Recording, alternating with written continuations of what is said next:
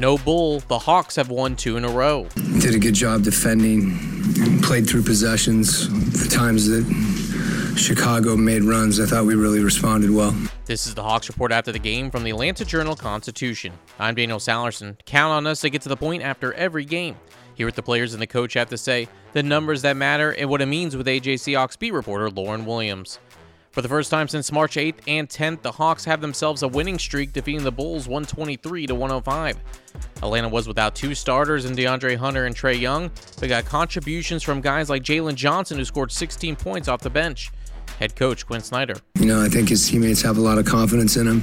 You know, he's a basketball player. He can do a lot of things on the floor and and is capable of making plays on both ends. So, you know, want him to just be instinctive and play with confidence and and defend. You know, is one of the biggest things that he gives us. With the Bulls creeping up on the Hawks in the standings, Jalen knew he and his team had to step up without some of their key guys.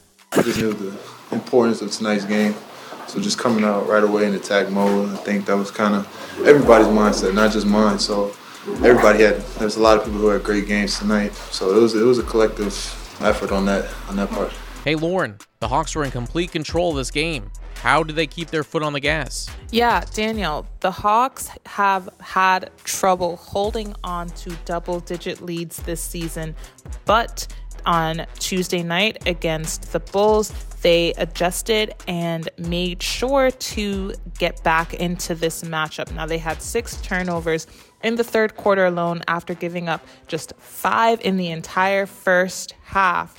But they fought through possessions, making sure that they did not give up on either end of the floor, and they made sure that their defense generated their offense. They got back in transition, and they only allowed the Bulls to score just nine fast break points. Now, by comparison, the Hawks scored 22 fast break points, and they were able to score 10 points off of the Bulls' turnovers. So, a good night despite having 17 turnovers as a team. Atlanta improves to 40 and 39 on the season, but remain tied with Toronto for eighth in the Eastern Conference. The win against Chicago gives Atlanta a two-game cushion over Chicago for 10th with three games to go. Atlanta returns home to take on the Wizards Wednesday night. Make sure you tune to the Hawks Report every Tuesday for our regular episode with Lauren give you the stories behind the score.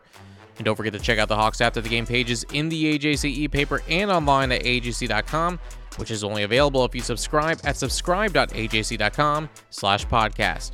I'm Daniel Sallerson, and this is the Hawks Report after the game from the Atlanta Journal-Constitution. In Atlanta, one voice has stood out for over four decades. An AJC original, The Monica Pearson Show. Let's talk about how you got to ESPN. Revealing interviews. You are known as America's doctor, but I want to know who you were before that. When you have a different name, you have different color skin, it can be tough. With Atlanta's most famous faces as you've never seen them before. I'm telling my story. This is the American dream. The Monica Pearson Show streaming now on AJC.com. The Atlanta Journal Constitution is taking Georgia political coverage to the next level. Now, Georgia's smartest political team is adding Hall of Fame political broadcaster Bill Nigut. I am beyond thrilled to be joining the remarkable political team at the AJC. And with the year that we have unfolding in politics, it's going to be an exciting ride. Read Bill Nigut's expert insight on AJC.com and listen to the Politically Georgia podcast with me, Greg Bluestein. And me, Patricia Murphy. And me, Tia Mitchell. Hear new episodes every weekday. Only from the Atlanta Journal Constitution.